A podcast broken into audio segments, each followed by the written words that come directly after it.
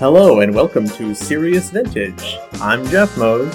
I'm Nat Mose. And I'm Josh Chappell. Today we'll be talking about how magic decks work, the creation of a metagame attack deck, and serious food and drink drinks through the holidays.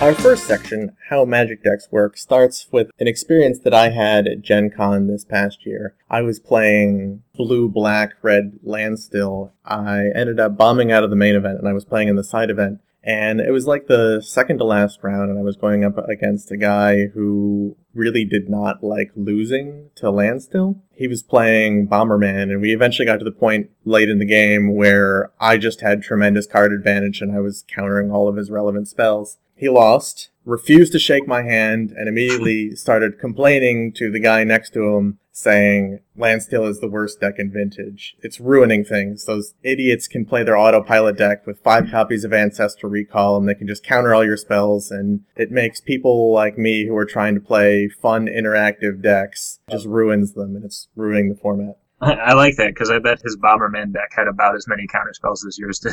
Yeah, no kidding, and he just wants to combo out and play a non-interactive game. well, I think that's the point. That's why we were going to talk about this a little bit. Is that after you won that match, you talked to me about it a little bit and you told that story, and, and I said, well, that's silly. How can you complain about that? Because that's really what all Magic decks want to do. All Magic decks want to get to a, a game state where you're not interacting with your opponent anymore. Your opponent can't do anything, so it doesn't matter what he's doing. You're essentially goldfishing. I mean, and for land still, you do get to that point where your hand is two mana drains, two force of will, fluster storm, and you're attacking for four every turn with factories. Right. But getting to that point is very difficult. Right. Sure. I'm trying to think of a counterpoint. like an aggro deck. An aggro deck is playing the game with you. They're just swinging through it. The aggro deck just hopes you're not going to interact with them at all. They're starting from the perspective that they're going to win before you can put up any sort of relevant defense. If you're looking at something like Charbelcher, which we've talked about on this podcast before, Belcher hopes that on turn one you're not going to be interactive. If it gets past turn one or two, Belcher has a much harder time because they can't interact with you, but you're interacting with them. They're hoping that they're going to kill you and make you ultimately non-interactive as quickly as possible. That's what any aggro deck would want to do too. I think that the important thing when talking about this is it comes back to how a lot of people say that shop decks are bad for the format because they prevent you from playing spells which create an uninteractive game. But Right. point to make here is that every deck is seeking that. They're Right. just doing it in different ways. Sure, Right. when you're playing blue decks, they play spells and you counter them, but is that really any more of an interactive game than not being able to play the spells in the first place? Right. If you're not resolving any relevant spells, who cares? You might as well not be playing.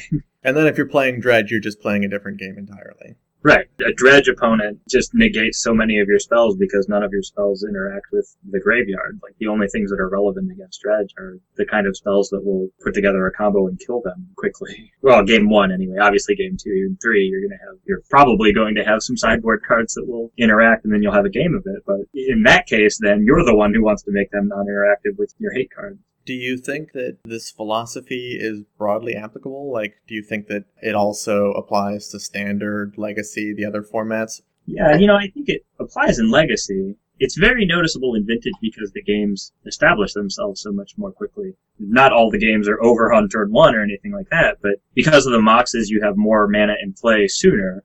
So you get to that point where you can do more things, like counter more spells, or, you know, with Mud, you have more board affecting permanents in play, that sort of thing. Enact your gameplay.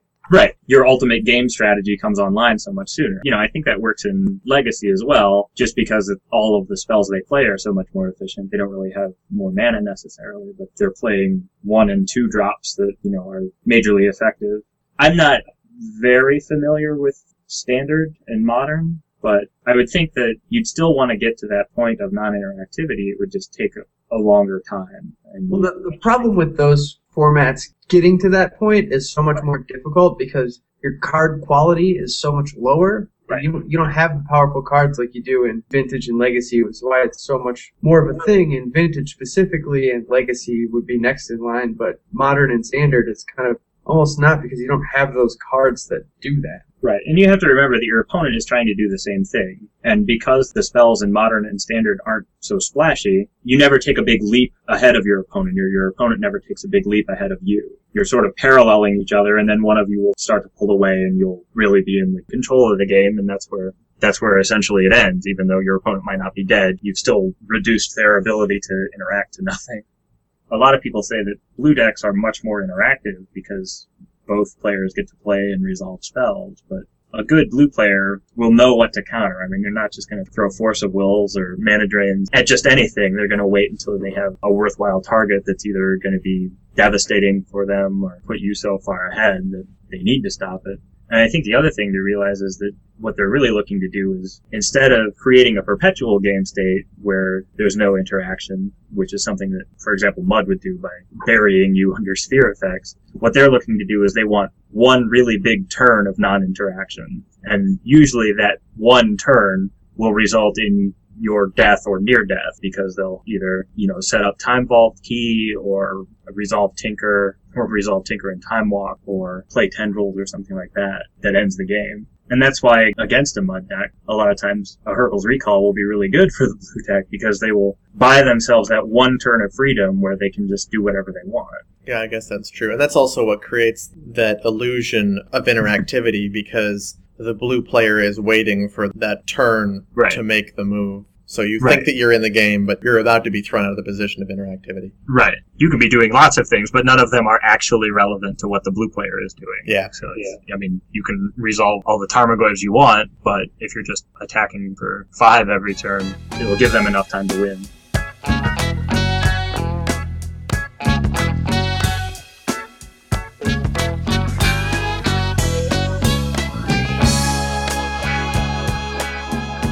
Coming off of the previous discussion, we're looking at a deck like Wizards, which is a deck that the three of us have played in a few tournaments. What that deck really tries to do is it interacts with its opponent sort of like Mud does, just to shut off their routes to victory. So what we're looking at, you can see the deck list in the post that goes along with this article. Where Wizards came from is there was a deck from a European tournament, and they seem to have a fair amount of vintage tournaments, a much healthier metagame than the United States. But there was a list that had a bunch of wizards, and all the creatures had abilities that interacted with the opponent to stop them from doing things, draw you cards, just a bunch of value creatures, really. And then that's kind of where we took it. We started with a deck by Omar Nieto. The creatures that he used originally were four Dark Confidant, four Meddling Mage, four Qasali Pride Mage, and four Void Mage Prodigy. This was back in February 2011. We sort of started with that and ended up cutting a color from it. We cut the Qasali Pride Mages. Well, we cut the Qasali Pride Mages as soon as Leonin Relic Warder was printed because Leonin Relic Warder had the added ability that it could also deal with Tinker targets rather than just blowing up artifacts. Relic Warder to me is the strongest card in the deck. I agree. And actually, what we ended up with was a blue, white, black Ether Vial fish list that's pretty similar to what Paul Nicolo had been playing four to six years ago, with some updated creatures and but basically the same basic strategy. And the idea was that you could make it so that against especially a blue deck that your opponent just couldn't resolve anything relevant. Looking at a blue deck with the idea that their goal is to play either Tinker into Time Vault or Blightsteel Colossus, or to have a big Yawgmoth's Will turn and win with one of those answers. It's pretty easy to shut them off. They really only have a couple of paths to victory, and it's not too challenging to shut them off. Um, Meddling Mage can obviously name either Tinker or Yawgmoth's Will, and then we had Phyrexian Revoker, which shuts down Time Vault. It also shuts down Jace. And, Yeah, and the yeah. deck also is interesting because it has like the hardest counter spell with Void Mage Prodigy. Yeah, Void Uh, Mage Prodigy is fantastic on the board. Yeah, Yeah, I mean it just wins the counter spell war. You know, with the exception of what Stifle, Trickbind, and Void Slime. yeah, you really have to work pretty hard to stop the Void Mage activation. Especially and- considering the stifle has fallen so far out of favor these days with so many of their options. Right. And, you know, really with Void Mage in play, you can let your opponent draw as many cards as they want, because only the spells that are going to kill you do you need to worry about. Having Void Mage Prodigy and things like Dark Confidant and Meddling Mage and Curse Catcher, you can counter multiple spells in a turn if you have enough mana. I mean, if you have four mana, you can counter two spells pretty much uncounterably.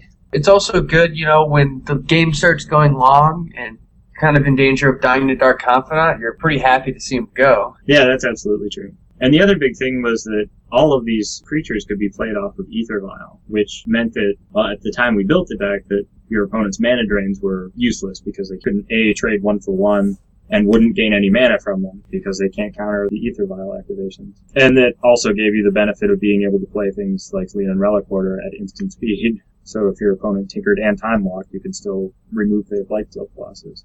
The Ether Vial really makes it so your opponent can't interact on the stack with you. At what point? Because I remember we all played it at 2011 Gen Con, Uh-huh. and then we sort of stopped playing it. So what in the metagame changed that made Wizards no longer I the appropriate metagame deck? So I was playing. I don't know. I had to like win this match and maybe another match to make top eight, and I was playing against Steven Benedian, and he was playing Vendilion Clique and Trigon Predator. Trigon Predator is just like, I mean, the deck just doesn't beat Trigon Predator. Yeah, the It problem was blocks all of your dudes. Right. The problem was that more people were playing creatures. You ended up seeing more things like Trigon Predator and Snapcaster Mage was a big one. And it wasn't that Snapcaster Mage beat you on his own, but because they were playing Snapcaster Mage, they were also playing more Tarmogoyfs, more Trigon Predators. And eventually Rug Delver got developed, which, well, actually, eventually Delver itself got printed, which pretty much single-handedly stopped the Wizards deck because it's a, a 3-2 flyer that flies over all of your attackers basically, if they resolve with Delver, they can race you. That 2011 Gen Con was also before people actually started playing Goyf a lot more. People really weren't playing Tarmogoyf at the point. Yeah, the Right. only people who were playing Tarmogoyf were other fish players, and I know that at that tournament I went up against several fish players and I got demolished by them because all of their dudes were bigger than my dudes. Qasali, Tarmogoyf, all of these things are extremely difficult to deal with in, with in that list. Right. But I think what we ended up with is that sort of the creature influx is starting to die off. We've also gained a few new tools, especially against Tarmogoyf. And I, I think that, you know, Wizards is sort of ready for a comeback. And this is actually heralded by Omar Nieto, again making a top two with Wizards, this time in a 47 person tournament in Spain. His deck is similar to the one he played earlier, although he's playing way more creatures. We'll put this list in the article as well, but he's got 23 creatures. And he's expanded the list to five colors using Cavern of Souls. Yeah, I think that Cavern of Souls, I mean, when your deck's name is a tribe, Cavern of Souls becomes insane. Yeah, The only problem you run into with Cavern of Souls is he does play four Void Mage Prodigy, and you cannot activate the Void Mage Prodigy with your Cavern of Souls. Yeah. He also plays three Wastelands and a Strip Mine, so there's eight lands right off the bat that don't activate the Void Mage Prodigy. right. Yeah, actually, he's got two, three, four, five, six lands that do activate Void Mage Prodigy when you get down to it. Yeah. It seems Oh. like he's looking at Void Mage not necessarily as one of those increments, but it's sort of the cap that once that gets online, Right. he's safe. Once you have a Void Mage in play, like I said, it's it's pretty much game over for most blue decks. They really have to work to remove that, or they'll end up losing to it. Kind of one of the reasons that we're even having this discussion right now is the printing of Rest in Peace, because Wizards had a terrible time dealing with Dredge. It was awful. At Gen Con, we just didn't play a Dredge sideboard, or I Right. did. Yeah, we were all planning on just losing to Dredge if we faced it, and just hoping to not face it. But Yeah, I played it once. I lost. Right. Yeah, Rest in Peace actually, not only does it give you game against Dredge, but it also gives you game against Tarmogoyf. Some people have been doing this in Legacy and Modern, where they board in Rest in Peace against Tarmogoyf and instantly turn all of your opponent's Tarmogoyfs into zero one do nothing. Yeah, I remember Yeah. even people playing Relic of Progenitus against Tarmogoyf, and Rest in Peace just seems way better than that. Yeah. Yeah. Not to mention that it also shuts off the, the relevant ability on Snapcaster Mage. Yeah. I mean, there are so many fringe things that it does that you don't even think about. You said you were playing a game against workshops, and Rest in Peace stopped you from getting strip locked. Yeah, I was facing down Crucible of Worlds and Strip Mine on turn two or three and had just enough mana in play to top deck a Rest in Peace, play it, and remove my opponent's graveyard and shut off the rest of his Crucible lock. Also, he was using Bazaar of Baghdad as a draw engine, so he didn't get to do that in his welders either. We did kind of take some liberties here because Omar's list on the mana drain it says that he's playing four Rest for the Weary in his sideboard. So we assumed it meant rest in peace. We're not sure if like we're that bad at magic. He's that good at magic. Dude, he knows the value of gaining eight life. You know, he may have just been playing against a whole bunch of burn decks. There you go.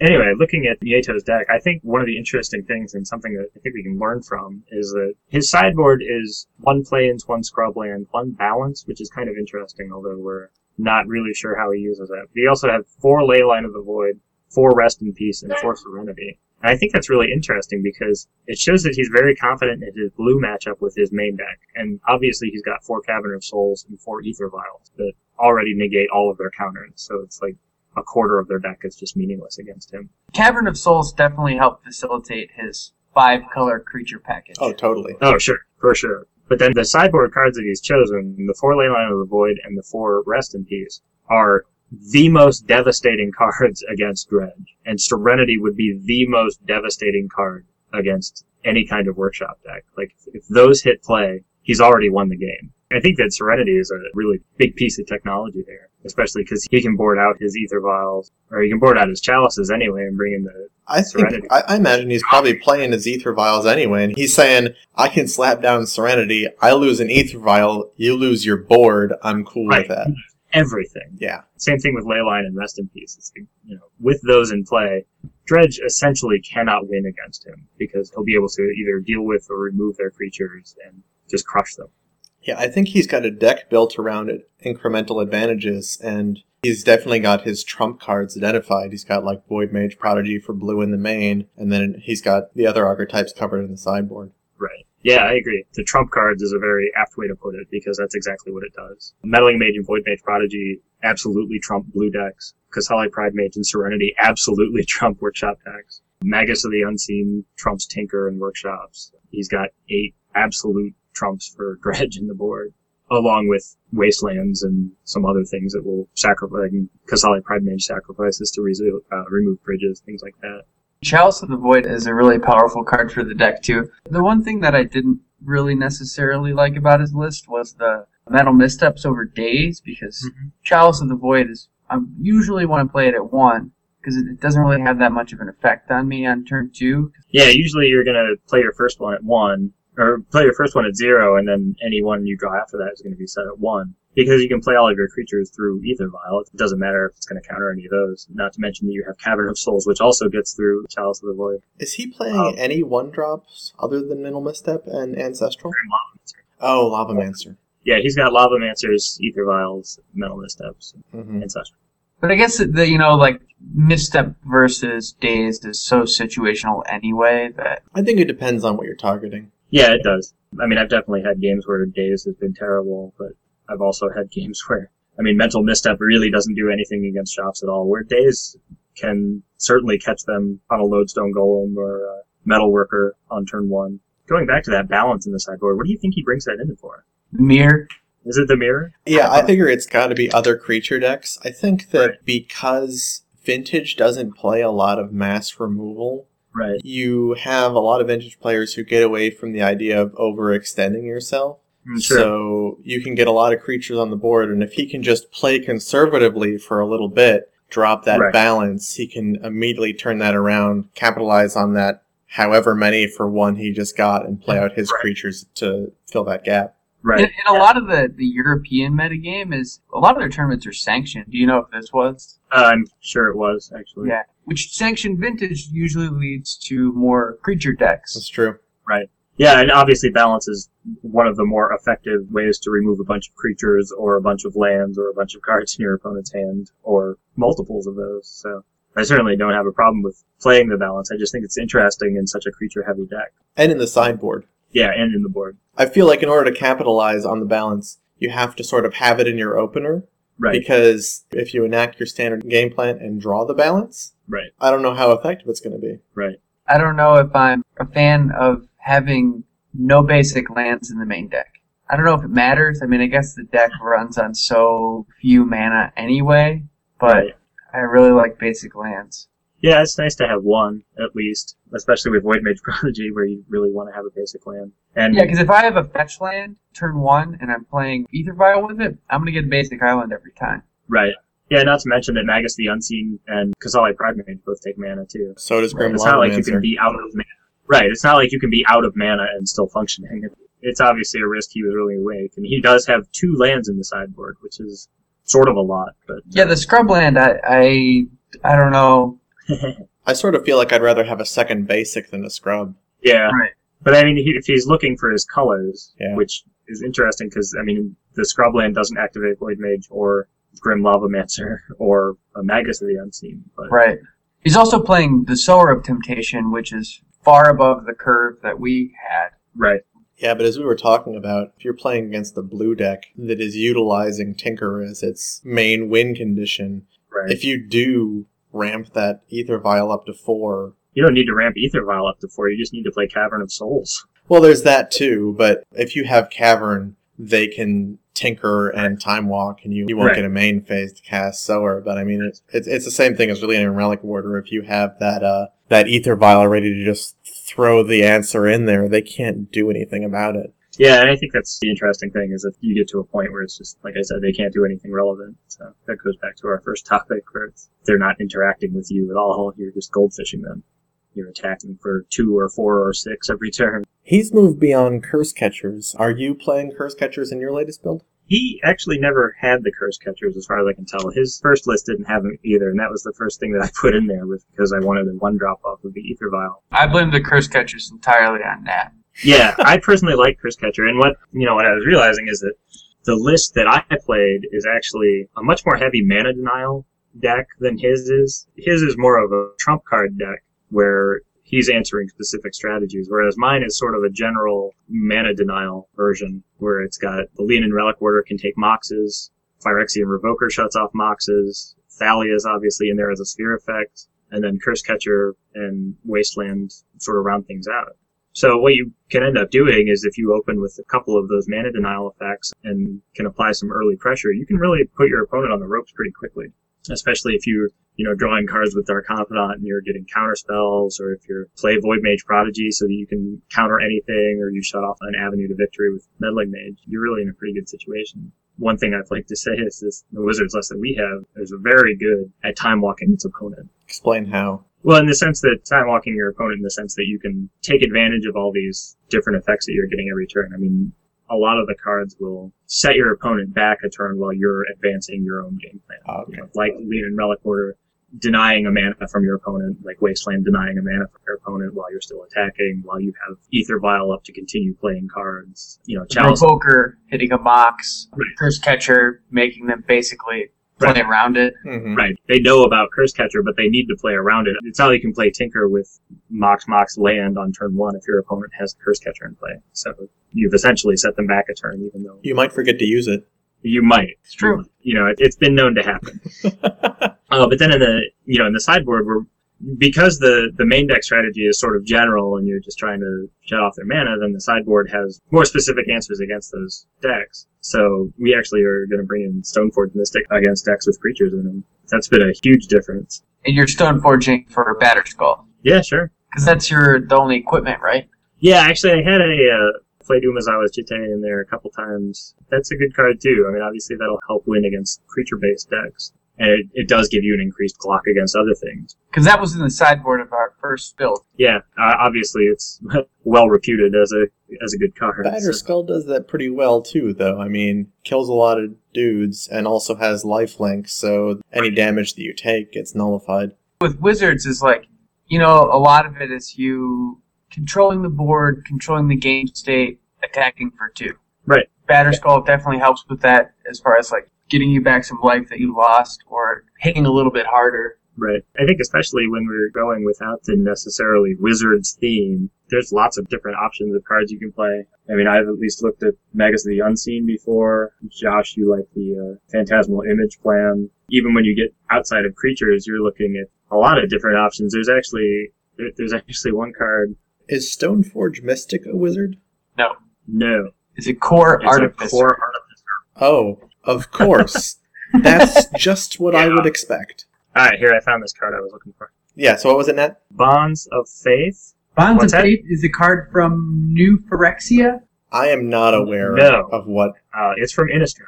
Oh, that's what Yeah. I meant. Yeah, it's from it's from Innistrad. You know, I think actually it could be played in this deck or a deck similar to it. It's an enchantment. It's a creature enchantment. Costs two, one and a white. Enchanted creature gets plus two, plus two as long as it's a human. Otherwise, it can't attack or block. Oh yeah, okay. I've seen that played in pauper decks. Yeah. So essentially, you either have pacifism for your opponent's Tarmogoyf or Blightsteel Colossus or Lodestone Golem, or you beef up one of your own dudes and get it out of range of Lightning Bolt, or just increase your clock a little bit. I haven't had the opportunity to uh, play and resolve it yet, though I have had it in decks. but I'm excited to try it at some point.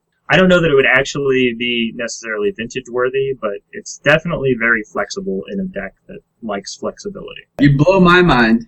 Yeah, I know. It's pretty cool, right? We had a Yeah. discussion about this earlier, and it sort of runs into into that, that which is what is your least favorite card in the deck that's not mana producing, which leads into what did you remove from the deck in order to put in Bonds of Faith. I mean, I think it was probably something like the third Daze or uh, maybe one of the creatures that I had been moving around at the time. Uh, we've sort of been working on our list of wizards for a little while, uh, trying to figure out how to make it work in this metagame. We're pretty close. I mean, it can probably move around a little bit. Perhaps Bonds of Faith is one of those cards. Yeah, probably the third Daze at the point with cut. Because Daze and There's room to work in. gets real bad. Right. Daze is good on turn one and gets sort of progressively worse as you go on. And it's really like a lot of the power of Daze is just your opponent thinking that you could have it. So If I play a Daze in game one and my opponent sees it, I'm probably going to sideboard them out because they're going to play around. yeah, you're gonna play around it anyway. You might leave one in there just to call their bluff every once in a while, but but yeah, I think there's room to work in the list. That was sort of what we were working on was trying to make a deck that beat our meta game, which is sort of workshops and creature decks, as opposed to the East Coast metagame, which is still blue decks and workshops. Would you consider going for the uh, the Serenity tech? I would. Yeah, I think that's a pretty good idea. I've actually been thinking about that recently, and I was trying to figure out what the because really what I want to bring in against most workshop decks is just four more Leonin Relic Warders, which unfortunately don't exist. Do you bring in the Stoneforge against workshops? uh, I think you do. I haven't had a chance to test against workshops with that sideboard configuration yet, but I think that would be right now. Yeah. That's part of my plan. I would think you would do that. Yeah, I think so too. How do you deal with Oath, given that you're a creature deck and you need to deal with a one and a green casting cost enchantment that can come down on turn one? Best card in the deck. Yeah, Leonin Relic Warder. Just hide it. Yeah, yeah, Leonin Relic Warder and uh, Meddling Mage are both really good against Oath. Like you, a lot of times Oath leans pretty heavily on resolving its enchantment, so you're pretty well able to cut them off of it. Void Mage Prodigy is also good here. And then out of the board we have True Believers. I think that it's notable that Serenity does not work all that well against Oath. You're not going to be able to avoid triggering Oath. I mean, you're going to have a creature in play, so Mm-hmm. you kind of just have to bite that bullet. So you, you need to be able to plan on stopping them from resolving Oath or removing it once it's in play. Mm-hmm. I mean, Wizards is basically a response to a specific metagame. You can kind of change your creatures in and out depending on what you think you're going to play Right. against. You know, if you one deck is super popular, maybe four meddling mage is awesome, or maybe Grim Lavamancer is better in one metagame than a not Magus of the Unseen. So, I mean, that's kind of where the deck comes from is attacking a specific metagame. Yeah, and I think the the three colors that you have, white, uh, well, the three colors that we have, or if you're you know going to go the Nieto route and play all five colors, uh, you know, I think you, you obviously have a lot of options, and even in the the creature range of one to two drops, deal with or answer just about anything. Um, there's you know, it's it's magic, it's wide open, you can do whatever you want. I really would be curious to see the impact of Phantasmal Image. That would be something I would like to try. I think I'd be I'd be willing to try that as well. I uh, I keep thinking that I want the fifth Leonin Relic Warder at some point, so maybe that's it. It's another answer to Tinker for Blightsteel as well.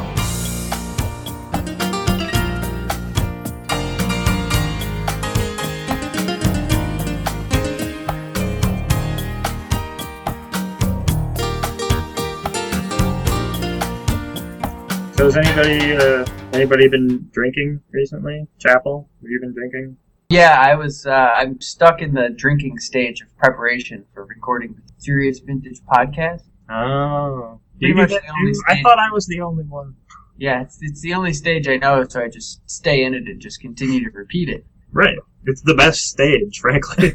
Yeah, I mean, why why would I want to move on from that? I, I don't really know. you and I were talking about, you know, some holiday drinks as far as like Christmas coming up. Yep. Um, so you made a kind of a, a no eggnog. Yeah, I, I didn't get to make the eggnog. I was I was sort of planning on making eggnog and making it homemade rather than just buying it out of a jug at the grocery store, which has always been a little gross to me because it's it, it's just a little gross. I really don't know how to describe it. But anyway, I didn't get around to do that. But what I did try is we made uh, my wife and I made a Mississippi bourbon punch, which was advertised as a holiday beverage, and that was really good. What's in the bourbon punch besides Uh, bourbon? it- it's actually more muscadine wine based. Muscadine is a very grapey sort of grape. So if you're, you know, going to your local wine purveyor and you're looking for a muscadine wine, you're going to look for something like a Moscato, which is made from muscadine grapes. Uh, we actually used a Catawba wine, made it a little bit more Ohio, I guess. But yeah, it's a very, very sweet grapey wine, and then it, the rest of the, the punch has a little bit of, or has some bourbon, orange juice, cranberry juice, lime juice, and a little bit of lemon lime soda for sparkle. Uh, my wife and I made this bourbon punch the other night, and it was really good. It's sweet and fruity. I mean, you could definitely get yourself in trouble by drinking a lot of it, which is something I'd be looking forward to at the holidays, frankly. Yeah, that's, that sounds like fun. Josh, what have you been drinking? Uh, one I know. Ned and I kind of talked about this too. Is you know I would most of the time probably just drink whiskey neat. So like a good whiskey, I had Leopold Brothers Maryland style rye today, and I've also Leopold Brothers made a Fernet. And so Fernet is typically like a very herbal, like bitter liqueur, but theirs is actually kind of a bitter liqueur, but a little bit more mint forward. So it's, I mean, I've just been drinking a glass of that, and it's kind of good. It's pretty cold outside. It's dark, so.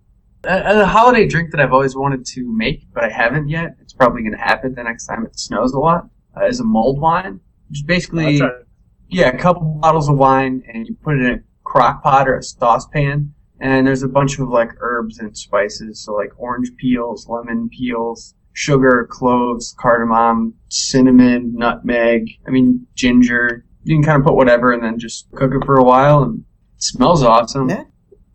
I had mulled Uh, wine last Christmas, and I can't remember who made it. It was really good. I don't think it was me, although I remember that one year for Christmas I gave someone a bottle of Glögg, which is G L O with an umlaut, G G. Everything is better with Uh, umlauts. and that's, yeah, it's Glögg. So uh, it's uh, it was a um, I believe Swedish mulled wine basically. Uh, it was all right, kind of sweet. I probably if you're making your own, it tastes a little bit better than something from the bottle. Yeah. but- and you can you know, you can make it to taste. So Yeah, I mean, if you don't like something, leave it out. Right. It's kind of you know, Right. do whatever you want.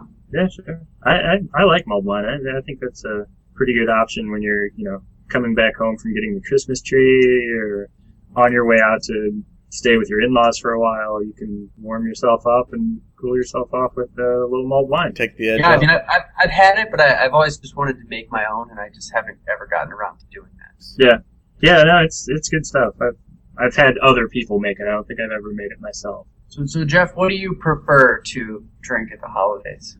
I don't know. More milkshakes. And milkshakes are good. Yeah, I mean, I'm. Milkshakes are kind of like eggnog. I mean, Yeah. I don't actually know what eggnog is. What makes eggnog eggnog? What is it? All right, go ahead, Nat.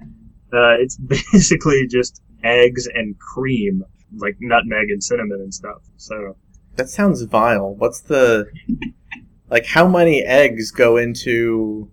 Well, I mean, you know, it depends on how much eggnog you're making, but I know I saw one recipe yesterday that was probably for 12 servings and called for a dozen eggs. Oh,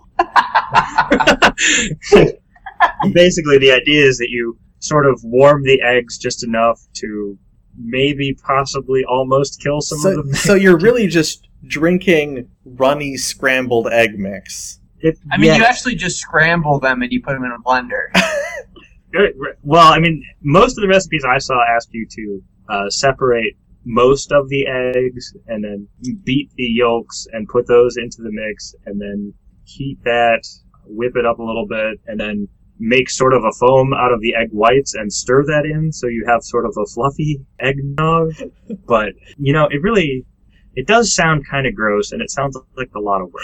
But I mean, I looked up the recipe too because I know when you and I were talking about this, I was like, okay, maybe I'll do that. look at the recipe, and I'm like, yeah, I don't, I don't really know if I want to make this. It seems like something that if you actually made it or witnessed it being made, you would never drink it. Yeah, I'm not. I'm not sure what to say about it. Like it, I, I'd be interested to try it when, and I don't really want to drink it from the grocery store anymore. So Yeah, it gets, gets gets a little creepy out of the little cardboard carton yeah, on the shelf. right. But you know, the, the other option you have during the holidays, there's a lot of good breweries that put out holiday beers, a seasonal Christmas ale or winter warmer, that sort of thing. I've had a few of those in the past couple weeks that have been really good. I know a lot of people in Ohio will know about the Great Lakes Christmas Ale. It's well known for selling out almost immediately and being very difficult to find. Uh, I think that one's pretty good. They've had uh, actually the Columbus Brewing Company put out a winter warmer this year that's similar to the Christmas ale in that it's brewed with spices and has a little bit of a sort of an apple pie spice flavor. It's a little bit more cinnamon than the uh, Great Lakes ale, and it's a little bit less sweet, which actually I appreciate. So um, that one's really good. Lagunitas Brewing Company in California makes a beer called Brown Sugar, which is sort of like a sweeter IPA and it's 9.9% alcohol, which that'll knock your socks off if you have more than one. It sounds good. I'm gonna try and find this. Yeah, that one's really good. Um, It sounds I've had a few of those, and actually, it's really good if you drop a shot of bourbon into it. But um, that one will really knock your socks off. Yeah, that ramps up the alcohol Oh. just a bit. Yeah, a little bit. Everybody Um, loves a Boilermaker so- for Christmas. Right. Yeah. And then the last one I want to talk about uh, is actually from Spoetzl Brewery, which makes Shiner beers. You may know their, their Shiner Bock. Uh, they have a Shiner Holiday Cheer, which is really unique as far as holiday beers go because instead of being made with the apple pie spice flavors, it's brewed with peaches and pecans, uh, which is, like I said, just really unique at this time of year. And uh, it's very good. It's very smooth. It was funny that you mentioned Shiner because I was actually in Austin last weekend and I had the Anchor Steam Christmas beer. Anchor Steam is a brewery from uh, San Francisco, I believe. And Right. they do a new Christmas beer every year, and it's kind of a lot different, or you know, they, they do different things. They don't do the same recipe every year. Um, so Oh, that was kind of unique to, to drink a Christmas beer in shorts and a t-shirt sitting outside. yeah, I actually I like the uh, the Christmas beers. I think they're they're generally pretty good. I get uh, a little tired of them after a while, but uh, you know, during the winter they're pretty tasty. I guess it's. I mean, they're usually pretty alcoholic still. I mean, you're right there, value. Right. I agree. I'm always looking for the, the higher alcohol content per price. So I guess it's just a good thing that they're only available part of the year. yeah, yeah, that's true.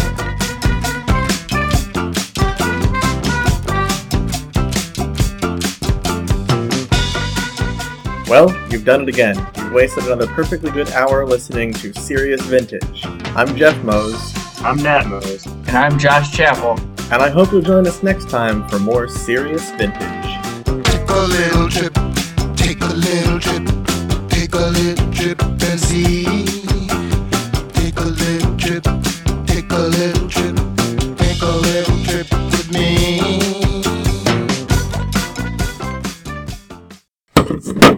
I like that. It sounds like you just fell out of your chair.